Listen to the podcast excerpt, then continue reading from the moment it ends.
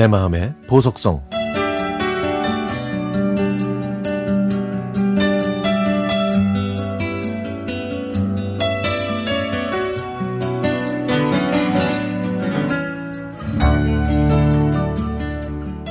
사남매 중 막내였던 저는 저보다 아홉 살 많은 첫째 누나에게 많은 사랑을 받으면서 자랐습니다.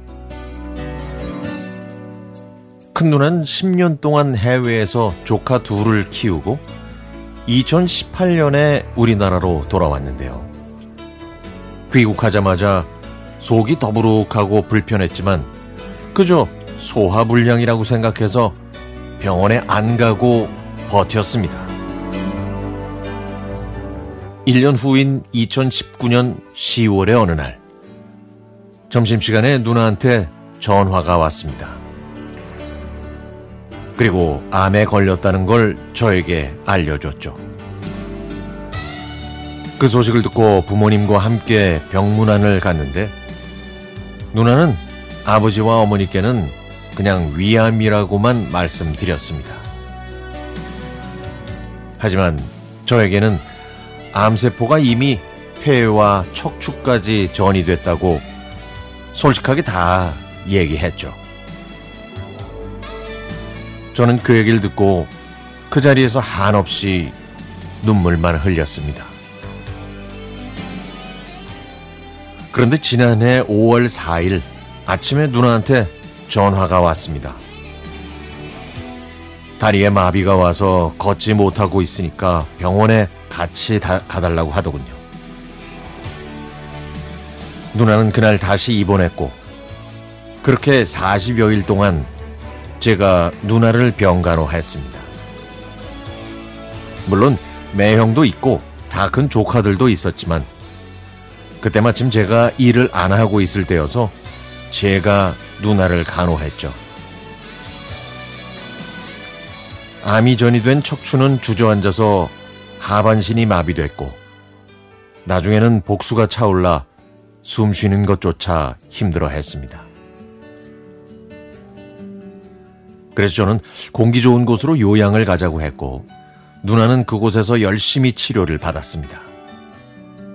입원하고 나서는 삶에 대한 의지가 강해서 처음에는 운동도 열심히 했습니다. 하지만 하체의 감각은 사라졌고 엉덩이에는 욕창이 생겼습니다.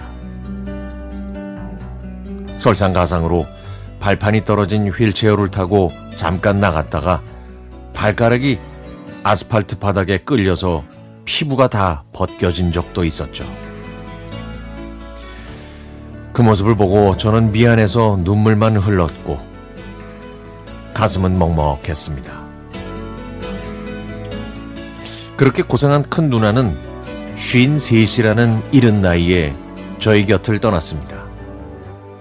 입원했던 병원에서 부모님 집 근처에 있는 병원 장례식장으로 이송될 때 큰 조카는 엄마와 함께 했고 저는 구급차의 조수석에 앉았습니다. 이른 새벽에 구급차가 사이렌 소리를 내며 달리는데 눈물이 멈추지 않더군요.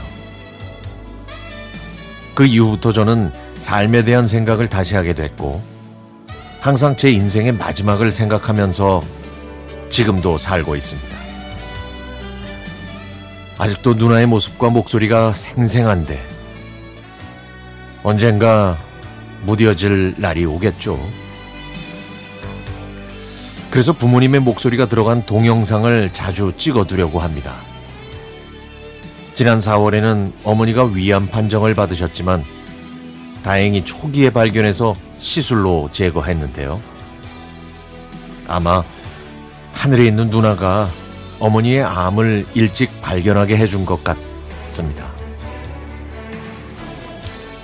시간이 흐를수록 제 주름살이 늘어날수록 2020년 6월 14일에 저희를 떠나간 누나가 많이 그리워집니다.